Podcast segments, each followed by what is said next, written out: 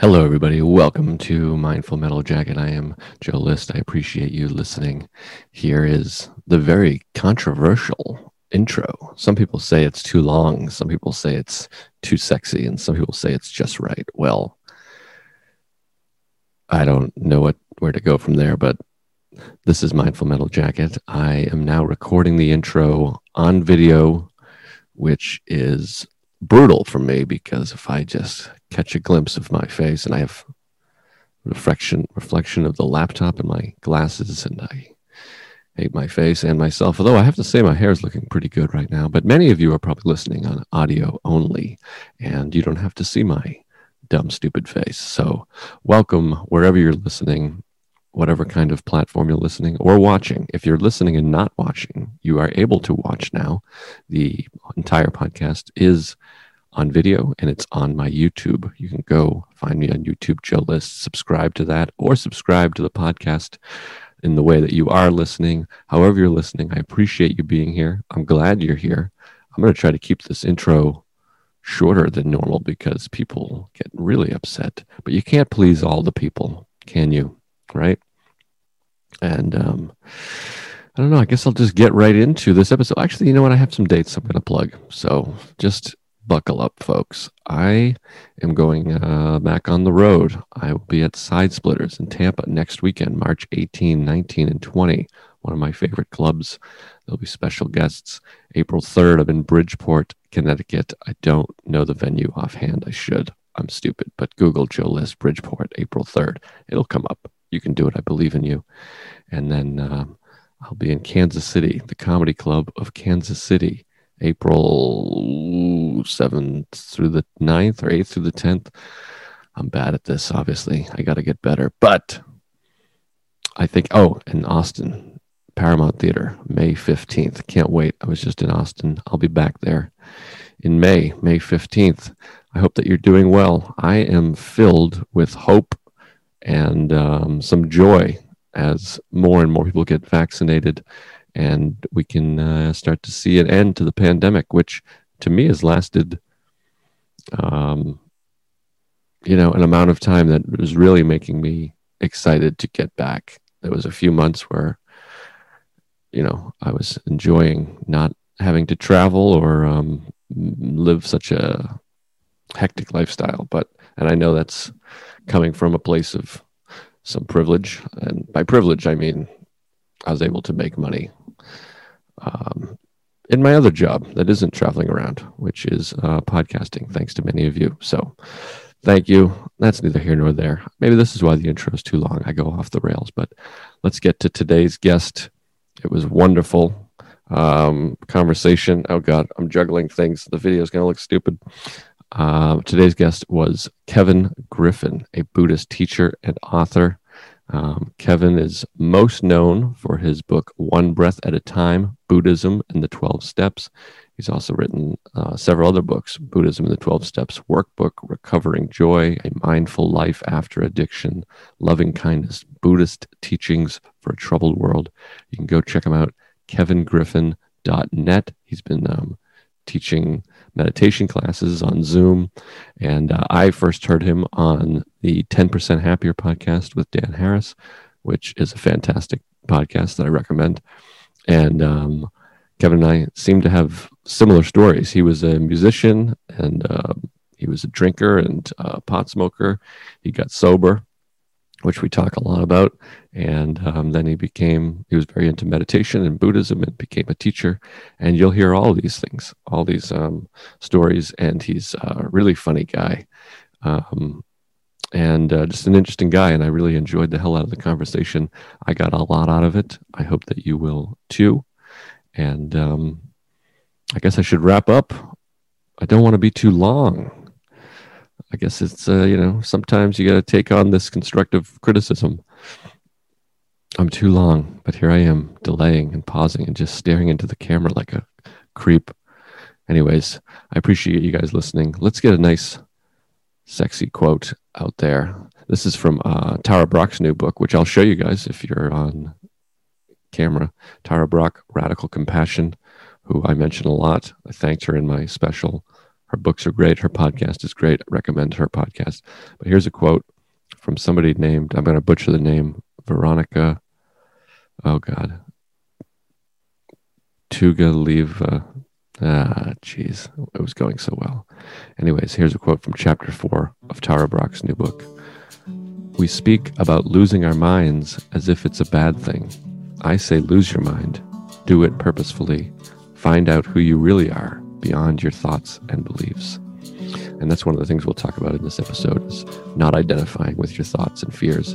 You'll hear it all. It's one of my favorite episodes. So please enjoy this conversation with Kevin Griffin. Thank you for listening. I love you.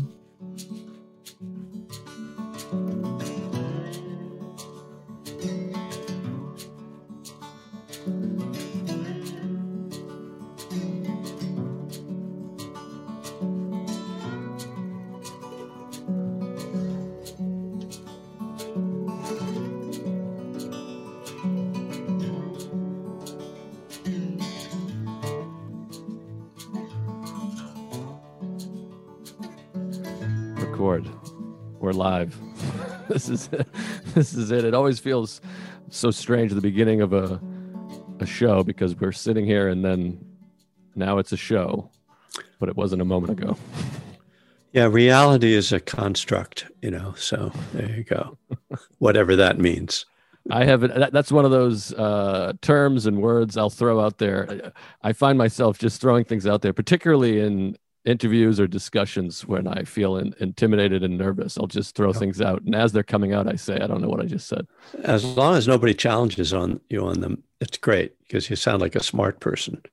But then, if somebody asks you to actually explain what you just said, you're in deep shit. So it's happened to me before. My favorite example of this, I wasn't involved, but my wife was on a uh, like an interview with somebody about a show, and and the person asked, "Will your show be irreverent?" And I'm so proud of my wife at this moment. We're similarly anxious and insecure, and and she said, "I'm so sorry. I hear that word all the time. I just I don't know what it means to be honest." And mm-hmm. then the person said, um, "Well." and then she just moved on to a different topic so it was this great moment where my wife was was brave enough to admit she didn't know the meaning of a word and discovered the person using it didn't know either that's a good one. Yeah. Watch watch what you ask people. Well, it's pr- pretty simple. I mean, reverent, you know, you understand what that means? Sure. Yeah. I want to so, make it clear. I know what the word means. Oh, she's, okay. She's I just a- want to, maybe we should bring your wife on here so we can explain it to her. You know, we can mansplain for her, you know, be great. But yeah, so reverence is, uh, you know, what's hard is there are words that you know what they mean, and then someone asks you to describe them, and I'm like, yeah. well, you know, Everybody reverence. knows that. yeah. Um, but anyways, it's it's funny because this leads me into um, by the way, I'm not a journalist or an interviewer, so this could be what the terrible, hell are you anyway? terrible at moments. What's your I'm a, excuse? I'm a I'm a comedian and a podcaster, but and and an anxiety sufferer and a meditator. So we we oh. we will get into some things, but the most nervous I am in my life, ironically, is when I'm talking to Buddhists and and teachers and meditators, oh. people I I go to for to feel um, calm make me the most nervous. So I don't I don't know what. Uh, uh, I I totally relate to that. I, I when I've you know when I'm on a retreat with another teacher, I never raise my hand and ask a question. Like you know, I, uh, I, I always want to be like, I'll just sit and listen. That's cool, you know. and and and I'll tell you that the most nervous I get is when I have to introduce someone. I'm fine with getting up and giving a talk, but if I have to introduce someone else, that makes me totally nervous. I don't know, you know. Now, what is it that makes it nervous that you're not going to do a good job or you'll ruin their resume? I, I feel like let's see when I'm if I'm teaching, I feel like I'm just being myself. But if I'm introducing somebody else, I feel this responsibility that I don't feel quite the same. Right. Um, so I want to get into some of these things. So you're a do you identify yourself as a Buddhist? Are you a practicing Buddhist? Because some people, you know, they they do they meditate and they're versed in Buddhism, but aren't official Buddhists. Yeah, where are you? Um, it's a whole other sort of it, it can be a sort of a technical conversation, but I it would be hard for me to claim that I wasn't a Buddhist, but I don't like to, to identify myself as that because of all the projections people have. I'm oddly enough, I'm happier to say I'm an alcoholic than to say I'm a Buddhist. So that's, uh, yeah, but yeah, pretty clearly I must be, you know. Right. I'll let other people decide. Yeah, that's that's fair. I think people have because um, people have said to me, "Well, you're a you're like a Buddhist," and I'm like, I don't, I'm not a Buddhist. I just read books about Buddhism and written by Buddhists. Yeah. But um, I, I, always say I would never identify myself as a Buddhist, but I would say the uh, ideas and principles of Buddhism have helped change my life. But similarly, I do. I say I'm an alcoholic every day of my life. So oh, we, ha- yeah. we, have we have that. Uh, That's good. My favorite people. You know, I, I remember reading a article about Rosanne Cash. I think it was in the New Yorker, uh, where she was saying, uh, you know, she does this benefit for Tibet House in Manhattan every year, which is like a Buddhist place. And she's like, but I'm not a Buddhist. I could never be a Buddhist because I eat meat. And I thought, oh well i eat meat like uh, but that's a typical like assumption like buddhists don't get angry and they don't eat meat and they wear robes or you know whatever it's just you know yeah, I've I've had that thought before. I'm like, I can't be a Buddhist. I had a panic attack three weeks ago. yeah, no, exactly. Like, uh, um, but so, but you are anyway. In, you are involved in uh, mindfulness. Certainly, are you a um, meditation teacher? I came to find yes. you through Dan Harris's podcast, and I thought yeah. I identify with so much, and then I thought I should get this guy on my podcast. I enjoy him, and then. I just didn't um, I didn't uh, prepare. I never prepare questions. I thought this will just come natural. It'll be it'll be beautiful. But I guess some of the people listening may not be as familiar. So yeah. you are a Buddhist teacher. Maybe you could tell people a little bit of yeah, I found you. Sure. Let's.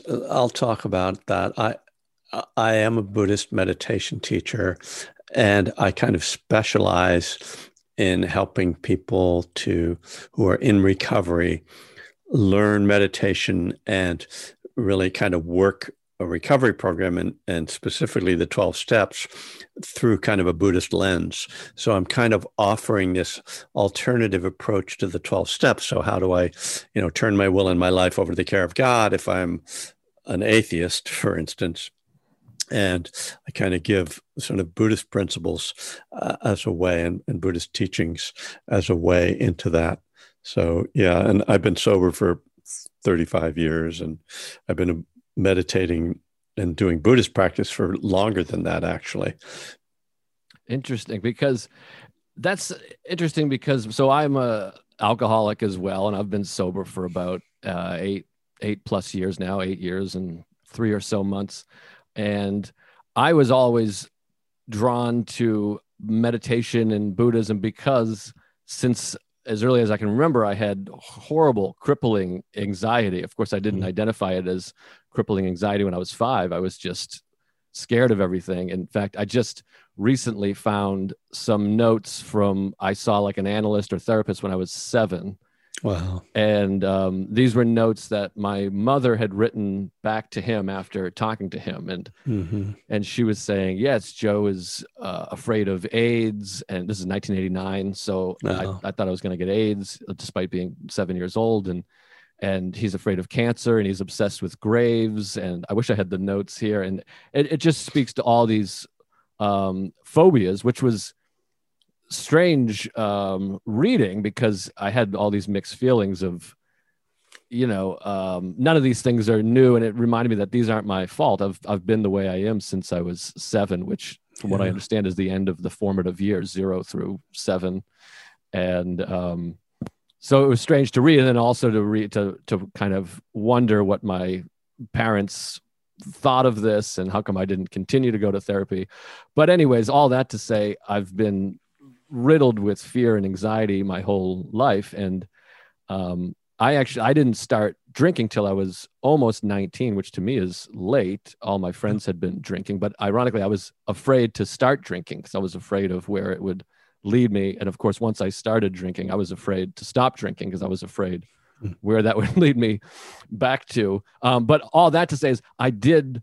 I was interested in meditation and a meditation practice while I was drinking, but I did not have any amount of uh, discipline to pursue it. But it sounds like you actually did pursue it and, and did do some meditation while you were out, as we say. Yeah. Um, I mean, everybody has their story, you know. One of the ways that I view my story is of these kind of parallel paths, which in a way, you know, we're both trying to address the same thing. For me, it's depression, not anxiety, but they're just flip sides of the same coin. Right. Like really, they are literally, I believe, partners that just kind of do a dance. But um, so so throughout in, in, my 20s particularly you know there was this kind of yearning for some kind of spiritual solution at the same time that i just was you know smoking pot daily and drinking alcoholically uh, or you know to you know blackouts and etc on a sort of you know periodic basis. So uh, so there was this and and as i say you know the drinking and drugging was was trying to solve the same problem right just like uh, you know with as it does for anxiety that you're trying to get loaded to deal with the feelings that you can't manage um, and and so yeah, I did. You know, I think I inherited discipline from my father. He was a very disciplined person, and uh, and so I I did learn to meditate. I first started doing TM when I was 28, and and the, the, they just tell you do it 20, 20 minutes twice a day. Just that's what you have to do. And, and I kind of, uh, my Catholic upbringing kind of kicked in too, like, oh, I have to do this, or, you know, something bad will happen, you know, like right. magical thinking, which can help be helpful. And then, uh, you know, uh, I got into Buddhism, which partly through a woman, you know, it's like, oh, well, if I med- do Buddhist meditation, she'll like me more, sort of thing, you know, typical guy. Um, and, I mean, Buddhism is so compelling. The teachings are so compelling. And, and so now, instead of just a meditation that was supposed to like fix me in some magical way, the Dharma started to like really make sense to me and inspire me. And I felt like, oh, these teachings, like they really speak to, to reality, to life. And, and there was like the magical component as well in my mind. But I didn't, I was enough of a periodic uh, drinker. And, you know, as I got more into meditation, I see I seem to get more of a control over my uh, over everything else. I was able to like behave in a way that I could continue to stay in denial. Uh, but eventually, the whole thing collapsed. Uh, as well, you know, the the meditation as well as the as the um, you know, control of the drinking and using, and and uh, and then it was, you know, sobriety or bust. You know? Right. Yeah. It feels like everything tends to uh, collapse if you keep drinking yeah. and using. Because I, you know, similarly, I wasn't meditating at that time, or maybe I tried to meditate here and there, or I tried to find something. The internet wasn't uh, obviously, obviously for you, it wasn't, but it wasn't as readily available um, in my 20s, I guess, or maybe it was, and I just didn't know how to use it. I don't know. But so meditation was sort of, uh, to me, it felt like it was hard to come by, but I would always have some mm-hmm. kind of exercise routine or writing routine. I was always one of these people that thought I could write or work out my way through it, or I had to get the right incense in my house and that would make me cure my thing. But exactly what you mentioned for me is was an anxiety and my anxiety led to depression and i'm sure uh, it, works yeah. vice versa like you said yeah. but it was definitely trying to um, self-medicate obviously and which it would work for a while for me i mean drinking mm-hmm. for me would i was less anxious when i was drinking no question about it but and then i was 50 times more anxious um, the next Yeah. morning. And of course, you have to start drinking again to prevent it. And Hmm. I always uh, say this I'm like, for, it ended up for a decade for me, I was either drinking, drunk, or hungover. I was one of those three states essentially for like uh, 10 straight years. Uh, And uh, obviously, my anxiety didn't get uh, any better. Yeah. Yeah, it's it's amazing the way we I mean, I, I like the way you described when you you know, you didn't drink because you were afraid of what would happen and then you then when you started drinking you were afraid to stop, but you know, it just points to how we just get put ourselves into these boxes, you know, and we just sort of get these really and I think particularly for addicts, I, which I it's usually how I refer to.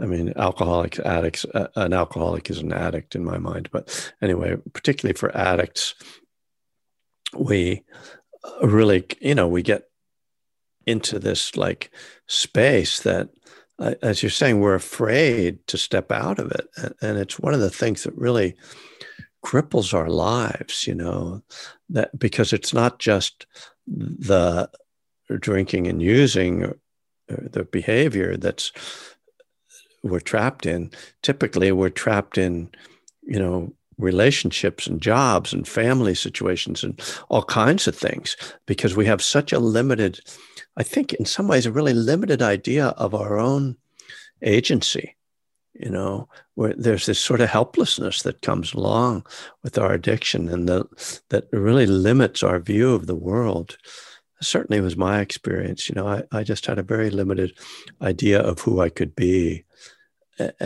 and, what was, in a way, kind of safe. You know, uh, what what was what were my potentials, and you know what and what can I just simply not do? Or I could never like be happy having a day job, for instance, or or I hate school. You know. Uh, just all the kind of stories. And then when I got sober and got a job and went back to school, I was happier than I'd ever been. So there you go. Yeah, no, I, I was very uh, similar. I feel like we have very uh, similar stories because when I, I graduated high school and I thought everyone was kind of saying you got to go to college, and I thought I'm going to pursue comedy, which I did do. Um, but my idea, I, I just felt like I had this very um, victimy mentality of "Ah, I'm tired of being told what to do and Yeah. homework, and I started as the man, and everybody was against me. Of course, which got worse when I, I started drinking, obviously. And um, I always felt like everything was happening to me. People, the I didn't get on this show because they hate me or something, and I didn't I didn't get laughs this night because the audience hates me or whatever, whatever it was. Everything was happening uh, to me is what I felt like. But and then and this goes into meditation and, and Buddhism. I think is you start identifying with all your thoughts, which is what gets you in in real trouble. Is that you know I am this anxious guy. Instead of i'm experiencing anxiety i am anxious or i am depressed or i am a loser i'm a piece of shit i procrastinate and all those things you just get caught in that that cycle in that wheel and i had no um skills or ability until basically relatively recently through a, a regular meditation practice that i am not my th- thoughts are not reality and fear is just fear. And also therapy has helped me and Yeah. It's interesting because i'm uh, um, i practice a 12 step program but for me it's like that can't be everything. I've needed therapy and um, buddhism the dharma as you as you talked about. Um, but really it's that non uh, identification that's that's helped me so much. So if i could ask what what how long did you were you drinking and using for and and what did it look like for you you mentioned you were a blackout like i was like a, a vandal and i would just go crazy were you Mm. did you go inward and isolate or or what what kind of No. Well, I started drinking when I was 16 and I stopped when I was 35. I, I had kind of a strange arc. Uh, I started smoking pot when I was 17, and that also stopped when I was 35. And my drinking, and then then I started using a lot more drugs in my late teens, and and blend and mixing it with alcohol, blending it with alcohol, you know. Um, and so actually my my most dangerous period was in my late teens and early 20s when I would that's when I probably had the most blackouts and and I would mix, you know, barbiturates and alcohol, which is potentially a deadly combination, and and whatever else, you know, cocaine or uh, you know, opiates and and but as I became a professional musician and I had to and I was playing in clubs five and six nights a week, I had to then uh, control it. And and I also um, was what we used to call a short hitter. I don't know if you know that's a common phrase anymore. A short hitter is somebody who really can't drink or take many drugs. They give out pretty easily. So I, I don't have a strong constitution. So I burn out on pretty much every drug. Like I, t- I took speed for about six months and I just couldn't take it anymore. Like after that, I couldn't even drink coffee, you know, and so and hallucinogens I kind of hated. And, you know, I, I, got to a point where I was just on a beer and marijuana maintenance. And I'm playing in clubs where you have to be like able to stand upright at one o'clock in the morning to play the last set.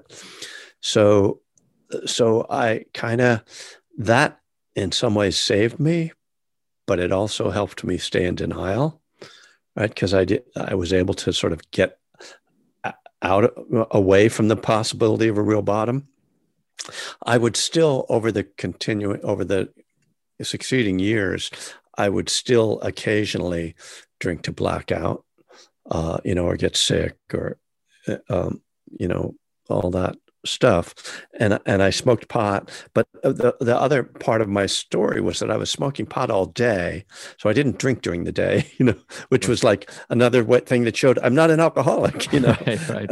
I would just stay stay high all day and then I would take a little break around dinner time and we'd play the first set and after the first set I'd smoke a joint and after the second set I'd have a beer and, and so on and on. You know, it was all all became this very routine thing.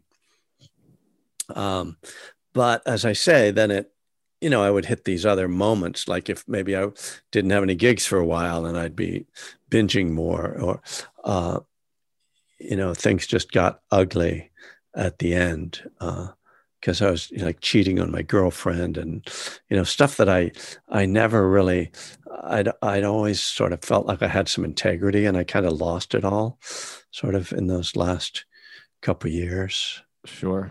Yeah. Yeah. No, I, I, I know that feeling and that feeling of, um, I, I, would have this feeling of, I think I'm better than this. You know, yeah, I think, I right. think my parents raised me better than this. I have better morals than this. Um, because like I said, I was, a uh, a vandal. First of all, very similar. I identify with the the show as I'm a performer and you're a performer, and yeah. uh, I always talk to. I would always laugh about the show is in the way. I, I would do, uh-huh. you know, a gig up at some cool place or location or a city, and and go, God, I, these these two. Sh- I got to do these two goddamn shows, and I have to pace, and uh, yeah. it's it's annoying. Instead of you know, I now I get to look at it as I, I get to do comedy. This is amazing. I make a living telling jokes, but at that point yeah. it was I can't wait to finish these stupid shows so I can really get after it. Um, right.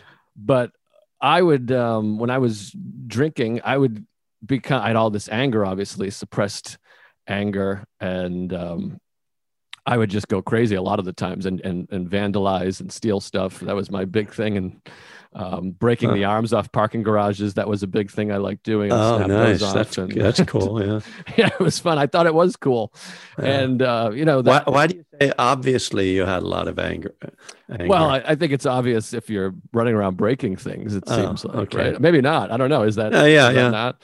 That makes sense. Yeah. Um, but yeah, so I would be smashing and, uh, and, and breaking things, but, mm. um, and then some of this, and I realize now some of that anger is still there and just in the form of um, you know road rage or something but i was talking to my sure. wife the other day we were walking uh, we were in like austin or something and i'm like i still have the thought sober and you're sober. I'm like, I would like to take that plant and just throw it across the street. I still have that in me, uh-huh. that rabble rousy thing. And some of that too is, you know, growing up a Stones fan and they're throwing the TV out the window and it, it just seemed cool to me. And I don't know if you had this feeling, but and I feel like some people can identify with this is this idea of living life to the fullest. And to me, that meant what that looked like to me was staying up till sunup and this idea of sort of Tom Waits and Frank Sinatra and the Stones. And that's that was living life to the fullest. Tom Waits and Frank Sinatra rarely mentioned in the same sentence.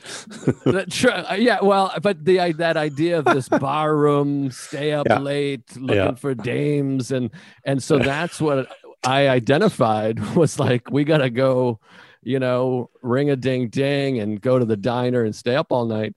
And yeah, it's funny because absolutely fast forward years later, now my idea of like, you know, I do a show and then my wife and I we read and we talk about what we read, and yeah. you're like, oh, this is pretty fulfilling too. But a lot of it is that idea of what it means to be living, and that's how I felt throughout my 20s. I don't know if that's identical. Yeah, absolutely. No, I I get that. You know, um, I mean, because I wanted to be a rock and roll star, so you know, right away, you're kind of trying to blow up your, make your world very big. And, and yeah, the, I always had this idea that like people who got up in the morning and went to work were just losers, you know. I mean, Same. really, like, how lame is that? It's like, you know, I'm living the life, you know. I'm like, it's like four o'clock in the morning and I'm staring at the, you know, the static on the TV screen and I'm, you know, trying to find a roach that's underneath the couch, you know, and I think it's just awesome, you know. Uh, no, uh, yeah, it's very weird. But I want to circle back to something, something though that came up for me as you were talking, which is the connection between fear and anger. You know, because because you know you identify anxiety as your kind of primary underlying emotional challenge. And then what comes out in your, you know, when you're removing your inhibitions in in a drunken, you know, state is is anger. And how, you know, I usually think of it as I usually think that anger uh, is a result of fear you know, like road, road rage. Road rage, the reason people get angry when they're driving is because they're afraid. They don't, they're not conscious of their fear, but something dangerous happens and they feel threatened. And the reaction is to protect themselves. It's very instinctive, right? The anger. Right. So it's interesting to think about uh, can that work the other way? Can it, can anger? I, well, I don't think so but anyway, I just wondering if that if there's some connection for you in that, you know. Anyway, just well, analyze. I mean, I feel like it it can work the other way that anger leads to anxiety, right? Because I mean, yeah. you, you feel this. For me, I mean, I have a, a huge fear of, uh, or have had in my life, a huge fear of confrontation, or what I perceive as confrontation. So, uh-huh uh, you know, having um, that fear of confrontation of I, I, need to say something, I need to stand up for myself in a family situation or or whatever kind of professional situation, yeah. I guess does lead to this anxiety of, oh my God, what if I have to deal with this? Or maybe the anxiety started first, but um well, it's also control too, right? Certainly. I mean, that's what a lot of fear comes out of is control. That's a lot, you know, the anyway, uh, maybe I'm going too too much into analyzing you. No, no, I appreciate it. I need to be analyzed all, all the time, but but I mean, control is um, that's a big part. What what drew me to stand up. It's funny because sometimes people are like, "Well, you're such an anxious person, yet you took this most fearful job of public speaking." But to me, that occurred to me. Yeah. Well, there's a couple things there. Was and one is to me the fear of not ever pursue it like you mentioned the idea of having like a nine to five job or what i perceived as perceived as being a, a loser which i no longer do, as most of the people listening, I, I'm sure, working jobs. So God bless you. But that, that I had that fear of being stuck, like you know, my family or what I perceived as people doing these jobs they don't love, and yeah. the the fear of not ever pursuing this thing that I always wanted to do was greater than any fear of of getting on stage or, or failure. That that was the ultimate fear to me was to live a life without ever trying to do what I wanted to do. And also in stand-up comedy, and I think music is similar, it's the ultimate control ultimately. Yeah. i'm controlling the conversation. You don't really get to say anything and if you do somebody kicks you out. You know what i mean? And the better gigs some of them you have to get into. Right right. But it is a situation where you know i'm standing facing this way and it also That's right. plays to my my uh, my terminal uniqueness as we say i'm yeah. sort of this special person that's been placed here is how my ego works that Hmm. um, it, it, gives you the feeling of the illusion that you're the smartest person in the room, at least for 45 minutes or however long you're performing. Um, so that that I guess I don't know. Well, well, and and I really like that uh, that way of thinking about your life. I mean, I th- making that decision that um, you know you're gonna um, that, that your greatest fear is is to not pursue you know what really inspires you i think that's a beautiful uh, that's a really good fear you know that's a really right. you know that's not anxiety that's that's like existential fear and um, you know my version of that a little different was just realizing at a certain point that if I let fear stop me from doing things, that I would never accomplish anything in my life. And and I have a brother, I have four brothers, but one of my brothers kind of did that with his life. Like he will not be listening to this podcast, so I don't have to worry about it. But like he just decided like he'd rather do nothing than have to do things that he was afraid of doing. Right. Uh, I don't I don't know how consciously he made that decision, but it's definitely and what a, what an awful way to live your life, you know. And and I, I will say for both of us, we're speaking about a decision that was only possible because of some some degree of privilege in our lives because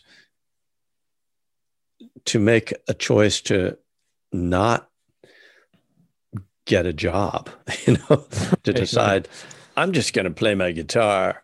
It's like someone who doesn't is is not in some. I, I, I mean, I don't know that I can't really speak for your background, but I know that you know i was raised in privilege and which i turned away from to become a musician. But nonetheless you know it was there. And and just being a white musician i used to walk into bars in boston with my guitar and walk up and say can we audition to play here? You know and just had i not been white probably couldn't have done that you know right. Eh, eh, eh, but also just the presumption of that i am you know that i should be acknowledged and seen is a privilege.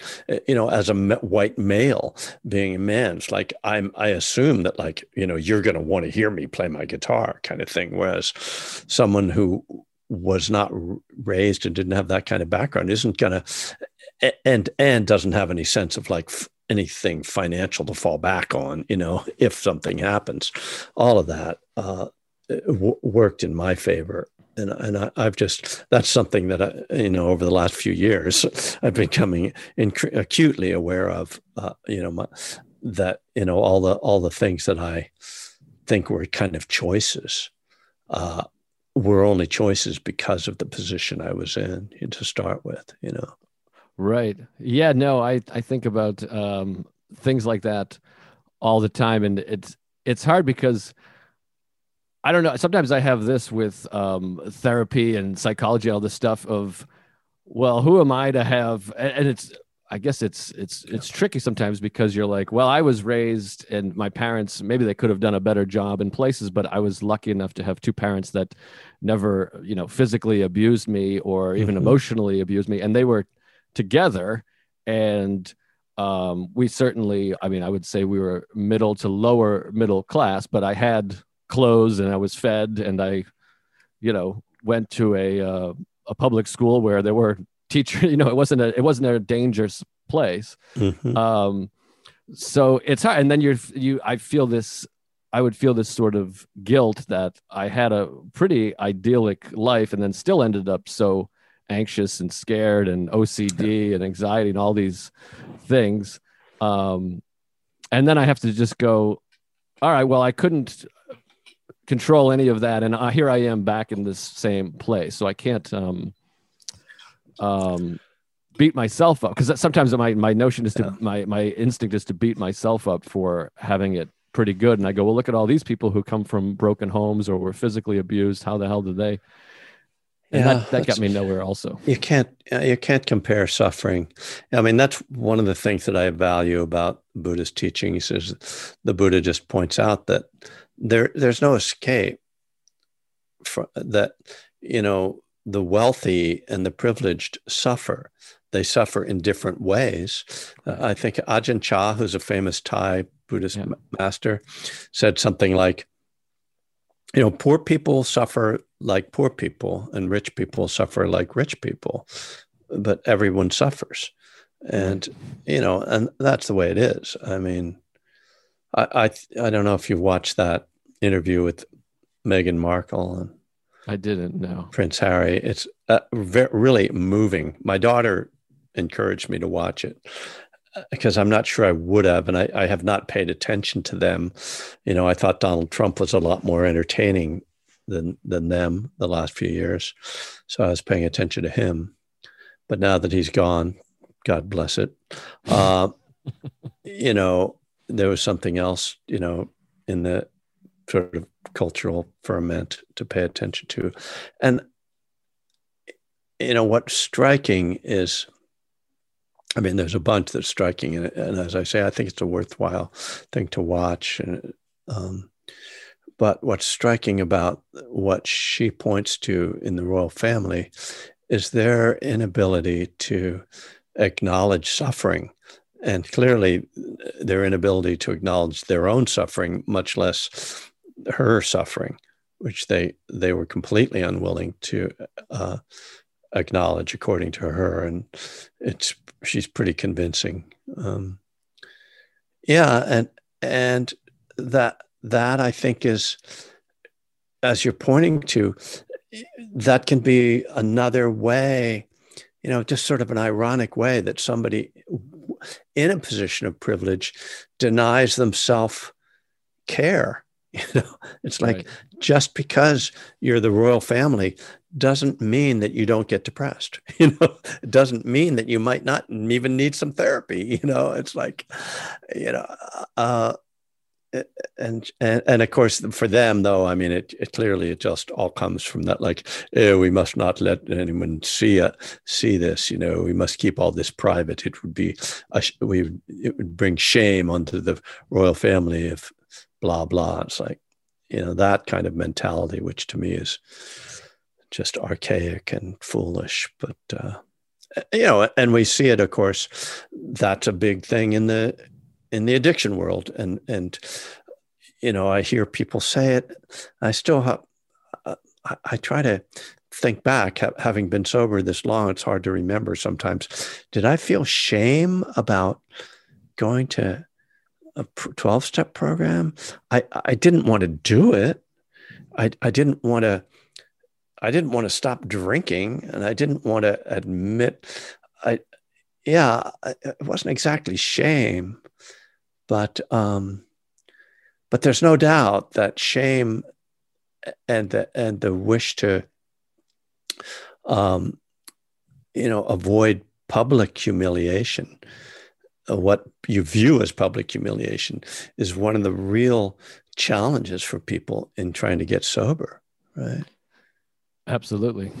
Um, that you, are talking about the um, royal family. And privilege reminded me there was a quote from Jim Carrey, the actor comedian, where he said, "I wish everybody could be rich and famous for whatever period to see that that's not the answer."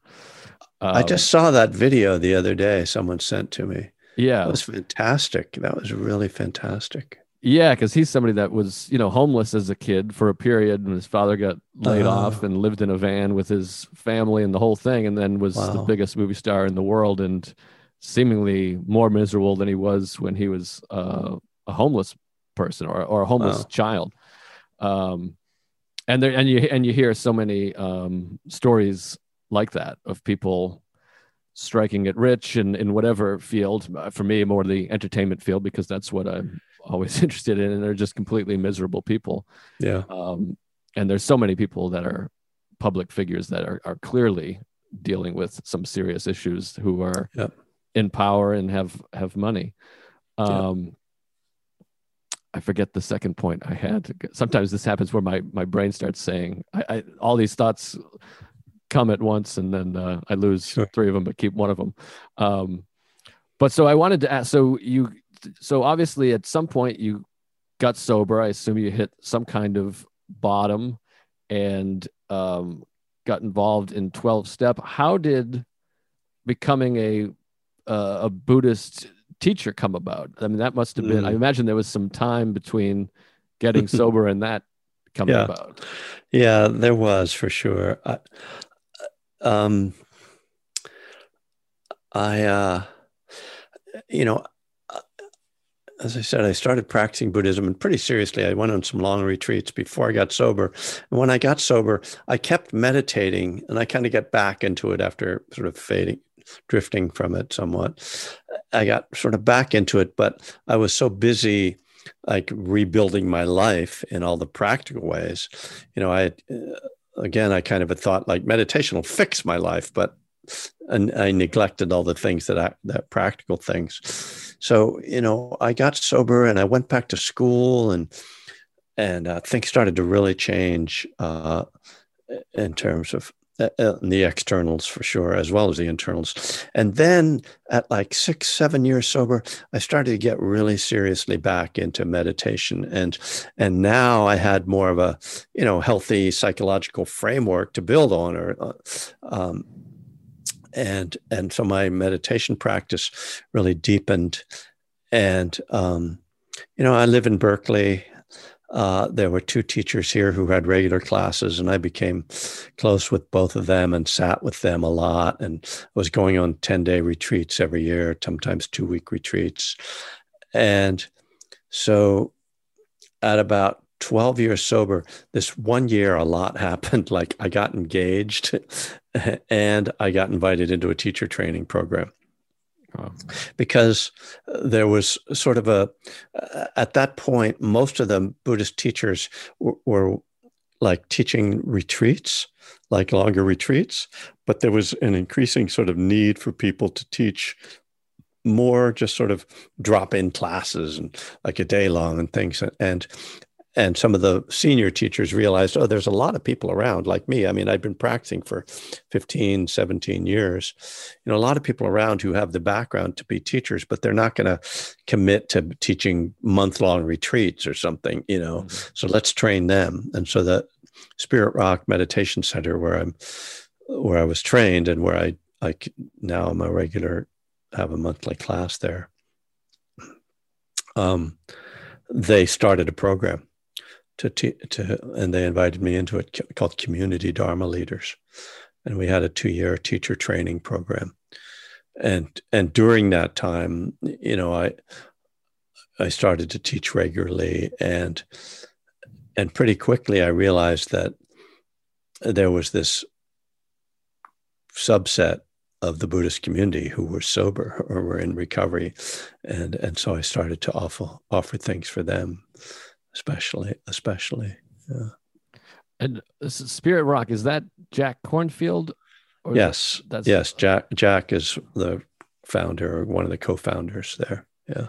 Yeah, he's he's wonderful. He's one of the guys that I found uh, early when I started sort of discovering uh, meditation. And, and there was a time in my life where I was really right before I got married, I was dealing with all this panic attacks that I hadn't had in a long time, and it was a really hard time. And I went to this bookstore and mm. um, saw The Wise Heart, his book, The Wise yeah. Heart, and it was like an old used hardcover copy, mm. and it was like a savior. It was amazing, and um, he's a terrific teacher. You know, he has a great. I mean, he has a very deep understanding of Buddhism. He's also interested in a wide variety of kind of mystical traditions, but he's also a, a PhD psychologist, and uh, you know he he's able to really get at he's able to able to really connect that deep Buddhist psychology with contemporary Western emotional stuff and our our human our humanness you know take it down off the mountaintop. And uh, his his his book a path with heart which which is from about 92 or 93 is is kind of similar to a wise heart. You know a lot of stories it's more uh, whereas a wise heart is like uh, specifically, a, like he says, Buddhist psychology. A path with heart is called a guide, I think, a guide to the promises and perils of the spiritual path. And that really helped me. I, have seen a lot of people in recovery. It, it helped me in my recovery. Um, I think for similar reasons that you're describing, it really gets to stuff that's very meaningful and very practical at the same time. Yeah, it's amazing that all these things sort of work um, in concert, which is one of those terms that I've heard people use, so I use. Uh, yeah, but um, it is um, it is amazing how much, and to me, all of the things that really help me all come back to acceptance. I, I mean, sobriety, uh, uh yeah. twelve the. 12 step program and and buddhism and meditation and therapy i still go to therapy every week for years mm-hmm. and so many of these things come back to um, acceptance. It's it's so much of suffering is just resisting something that that is, yeah. and um, it's frustrating because so many of these things are counterintuitive. Like uh, yeah. when I, I was someone that had a lot of panic attacks, it was so hard. I would get so like livid with my therapist who would say, "You have to accept it. You're you're fighting yeah. it. It doesn't work to fight it." And it makes me it would make me crazy. And then all of a sudden like so many things sobriety is like this for me is there is like this moment of clarity where you're like oh i see. And to just experience it and go oh here's my anxiety my stomach's and to kind of sit and just experience um, these appearances in consciousness of oh my stomach feels a little funny. My heart's beating faster than it normally would or my i feel a little dizzy. And to realize that all of these things are just sort of experiences in consciousness and you're not gonna die from anxiety or panic attack and yeah. it's it's amazing how but I guess I don't even know if I have a question. I'll just I'll just stop talking and volley it to you. But the acceptance is this through line through all of these um, things. Yeah, absolutely, it is, and I think it, needs support. You know, it needs support. It needs um, it needs the support of compassion, and it needs the support of mindfulness, and it needs the support of wisdom. uh, the, it, so, what I mean by that is that when you're going through a panic attack, it really helps when you can have this attitude of compassion towards yourself. Like oh this is really difficult and this would be hard for anybody not just me kind of thing. Mm-hmm. and mindfulness which is accepting it means that i'm actually going to have to feel it. And that's that takes some practice to to feel to learn how to feel. So you need that clarity. And then the wisdom one of the key well there's two wisdom factors particularly one is the, re, the reminder of impermanence oh this is going to pass so that's one of the things that makes it possible to accept it. Because if if you think this is going to last forever, which is how it feels, mm-hmm. it's going to be really hard to accept. You're going to think like, no, no, I can't live with this forever. Right. But remembering, oh, it's impermanent. Okay, that helps. And what you were talking about before, which is it's not me. And and one of the things that I like to point to, and this is a mindfulness kind of perspective as well, is experiencing anxiety and depression as energetic states rather than as psychological states. They, because they are, you know, right. I mean, they're both, but the, when you, when you bring mindfulness to the energetic level, it takes you out of the mental, you know, argument or struggle and takes you just onto this visceral experience of oh wow that's that's intense. And and we know like you know the i mean the the line between anxiety and elation is bl- very blurry you know right. put somebody put somebody on a roller coaster you know.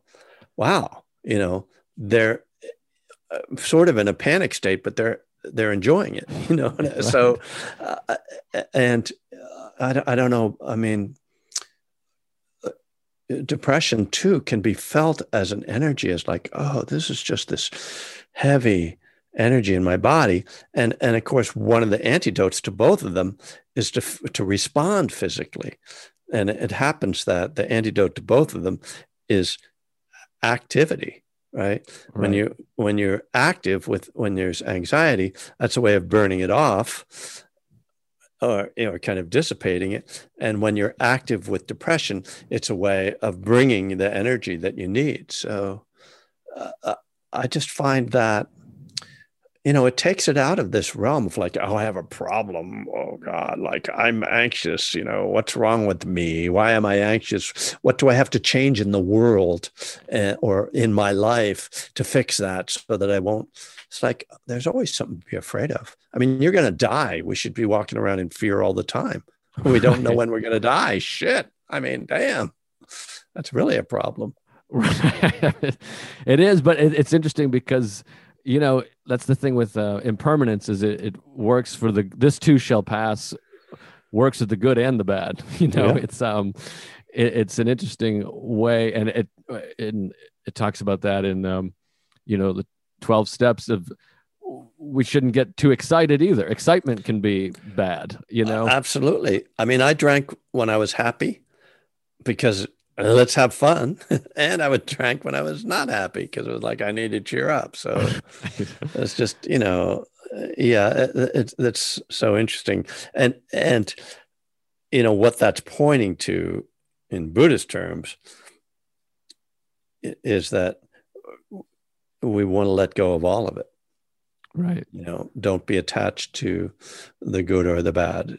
Just see it all as just this is just what's happening. It's coming, it's going. No reason to hold on to it. Enjoy it if it's pleasant. You know, don't fight it if it's unpleasant. And it's not going to become a problem. Right.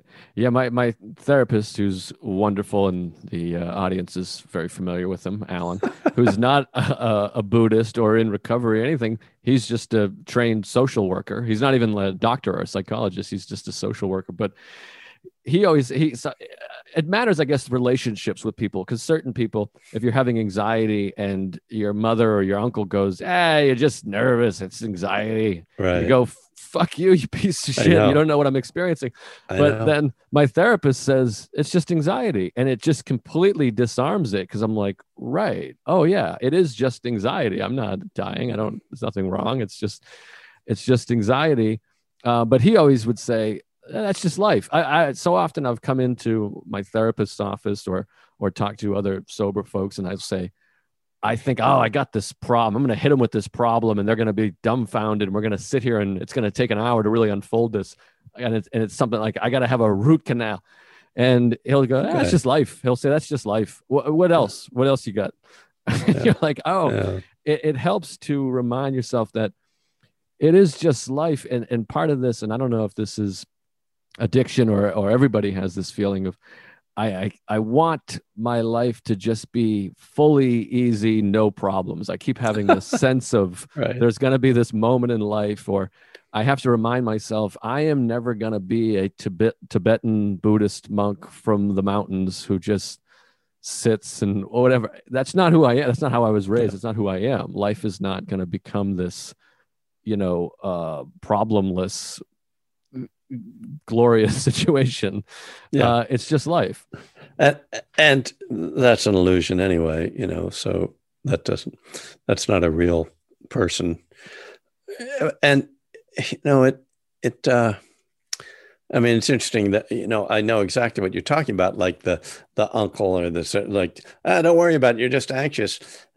Where are they coming from? You know, typically they're coming from either denial because they've never allowed themselves to feel feelings, or they're afraid uh, of your feelings. You know, that that it's not that they are really bring the wisdom that your therapist has, which is this sort of open, compassionate acceptance that's much more uh, push that aside it's you know we got uh, don't don't let those feelings come on. That, that's dangerous. And you know and that's the that's the really unhealthy thing that i'm sort of talking about with the royal family. It's like you know it's not they're not being like accepting oh yes well you're being attacked in the press just accept it. It's like no you're you just don't want to face it. You're you're afraid of those feelings so that so it is interesting that the the same words you know might be spoken, but with a completely different intent and a completely different understanding, and and then thereby thereby a completely different impact. Right. Yeah. No. It's it's funny because it's just somebody saying it's just anxiety or it's just life and my, my, the other thing my therapist always says that's become like a mantra of mine is he just says of course that's my impression of him but uh-huh. i'll He's say jewish then i'll say yeah, yeah, he is. I hope that didn't come off uh, racist or, or prejudiced. But just sounded uh, like just, somebody from Brooklyn. I just nailed it. He is. He's a he's a Lower East Side uh, Jewish guy in his 60s, maybe 70s, uh, I think. Actually, boy, I hope he doesn't. Uh, I hope I didn't overshoot the uh, age on that. I think he might be in the 70s. Mm-hmm. It doesn't matter, but it, I think he sounds like he's in his 50s to me. So, yeah. um, well, Let's I know that. No, I think he's he's got to be in his. He, I know he, he, he did a lot of uh, marching and taking it to the streets in the '60s. He's uh, oh, that's good. He's just my my hero in every way. But mm. uh, but he'll always say. Um, he also, by the way, I mean, I'm just giving out all kinds of information now, but he also charges on a scale of whatever you're able to pay. He's uh, wow. He's a wonderful socialist have, man. I love. He him. must have rent control then. Rent probably apartment. Probably. Um, but anyways, he's a wonderful man. But that's neither here nor there. No, it is here. It's yeah, here. it's here and there. but, but um, he'll always say, "Of course." And I'll say, "You know, I have this dentist appointment, and I, I'm just freaking out, and I can't." And he says, "Yeah, of course, of course you are. That's that's what you do." And it really does help, and it's become a mantra of mine whenever I have anxiety or I'm down or I'm sad. I'm like, "Of course, of course, I'm sad. I, you know, I didn't." whatever. I hung out with my family and they're stressful, or I have yeah. to fly tomorrow and I got to wake up or whatever it is. Yeah. It, it really does help me to just kind of have his voice saying, of course. To, I like the term normalize. You know, uh, when I learned that term, that helped me a lot. It's like I realize that what I'm going through, even though it's difficult and unpleasant, it's normal it's not because there's something wrong with me, you know, because that's the one that gets me. Oh God, what's wrong with me? Other people can do this. Other people don't get anxious in the airports. Other people, you know, don't care about having root canals. It's just me. And then you go, no wait, no wait, no. Every, nobody likes root canals. Nobody likes airports. That's right. It's normal. Right, exactly. And I, I also have to remind myself, and I've gotten better at this in the last couple of years, is I am doing it. Some people are so afraid right. of the dentist or uh, mm-hmm. whatever it is, doing shows or you know whatever acti- name activity, so they just don't ever do that. Yep. Um, so I'm like, well, at least yep. I'm doing it. I'm just doing it with anxiety. Yeah, absolutely. I mean, that's That's how you do it. I mean, isn't that how they define courage? You know, courage isn't not feeling fear. Courage is doing it even though you feel the fear. And, and absolutely, I mean, that's what they teach us in the 12 step world, right? Show up, just suit up and show up. I mean, that that's the thing that's saved my life. You know, it's the thing that's made my life work. It's the reason I've been able to write books and uh, do everything that I've done get married, have a child. I mean, I could never do any of that stuff. I couldn't face any of it. Uh, you know, having a job. I mean, it was just too much. I couldn't handle it. School. Ah, I dropped out of high school. You know, I went back to school and sobriety, and I was like, I love school. Oh yeah, I see what you do. You go and you show up every day. Oh, try sitting in the front row. Yeah, my sponsor taught me that. You know, right. I remember my algebra two class I had this teacher. I, t- I took it in summer school at Santa Monica College, community college, and every other sentence I would raise my hand. Wait, just slow down. Wait a minute. Show me that. Show me that again. You know, stuff that I never could have done when I was before I was sober. Like I, to say, in other words, I don't understand because I always had to know. I had to, you know, I couldn't be no, not know the answer. You know, right. But uh, uh, you know, recovery 12 step programs taught me all of that how to right. live yeah. yeah i've always said my favorite quality in a person is someone that's uh, i talked and i guess it's full circle talking about my wife earlier is someone that says i actually don't know i'm not familiar with that tell me about yeah. that it's yeah. just right, nice, right. and that's and that's humility i guess um but um my i have a friend who's um a sober guy and he's a writer and he always says I, I drank for 20 years and I wrote zero books, and I've been sober for 25 years and I've written seven books. So take, take that mm-hmm. information.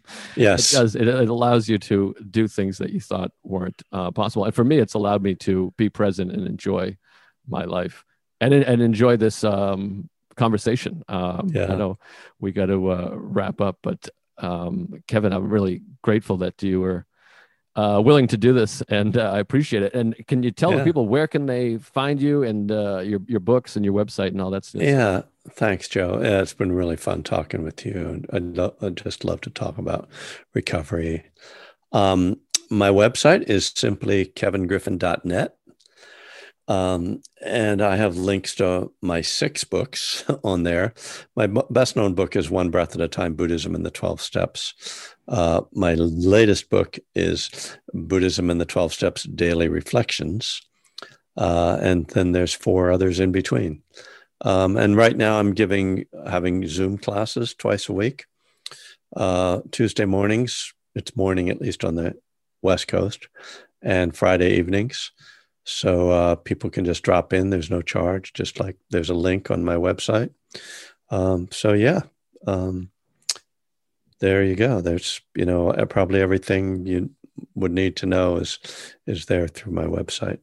Okay, amazing. I'm going to check out those classes. That sounds great. Yeah, c- come in. It's been it's been really nice. That just as soon as things shut down last March, March 13th, I started my first one, and I've been doing that twice a week ever since. And it's just it's really nice because it gives me a way to be with people and a, a lot of people that i've known uh, who, that have come to different retreats and things around the country and actually people in europe as well. And uh, it's they're not it's not huge. It's like i get 30 or 40 people maybe but uh, really nice. And i just i guide a meditation and then i talk. And i've been going through one breath at a time actually for the past year. We're on step seven right now but uh, yeah, I just, you know, have a 20 minute meditation and then I talk for a little while. It's like an hour or so, very easy.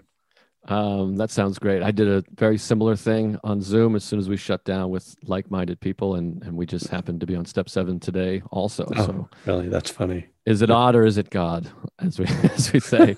and um, but no, and, and it's it's funny. It's because I, I keep sort of thinking about this. Uh, you know, the shutdown, the pandemic is been extremely beneficial in some ways in that it's allowed me to talk to people all over the country yeah. that I wouldn't normally um, be in a room with. And, and, and it's been pretty amazing for that, looking on the, on the brighter side of it. No, I mean, it's remarkable. I know. And for those of us who haven't been directly impacted, it's, uh, very strange in a way but but yeah there's definitely that advantage and i think that's going to change a lot of things going forward. I, I, don't see that I would stop offering at least, you know, weekly or at least occasional classes online at this point, which is something I never did before. So, yeah, same. And it's allowed me to do the podcast like this and it allowed us yeah. to get together. So, great. Kevin, thanks so much. I really uh, got a lot out of this. I really enjoyed it. And I, I hope you enjoyed it as well. I appreciate thanks, it. Thanks, Joe. You be sure and like give me the link to it and uh,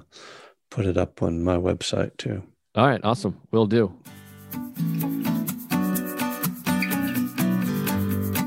Mindful Metal Jacket is hosted by comedian Joe List, produced by Joe List, edited by Matt Kleinschmidt, executive producers Robert Kelly and Matt Kleinschmidt for the Laugh Button Podcasts.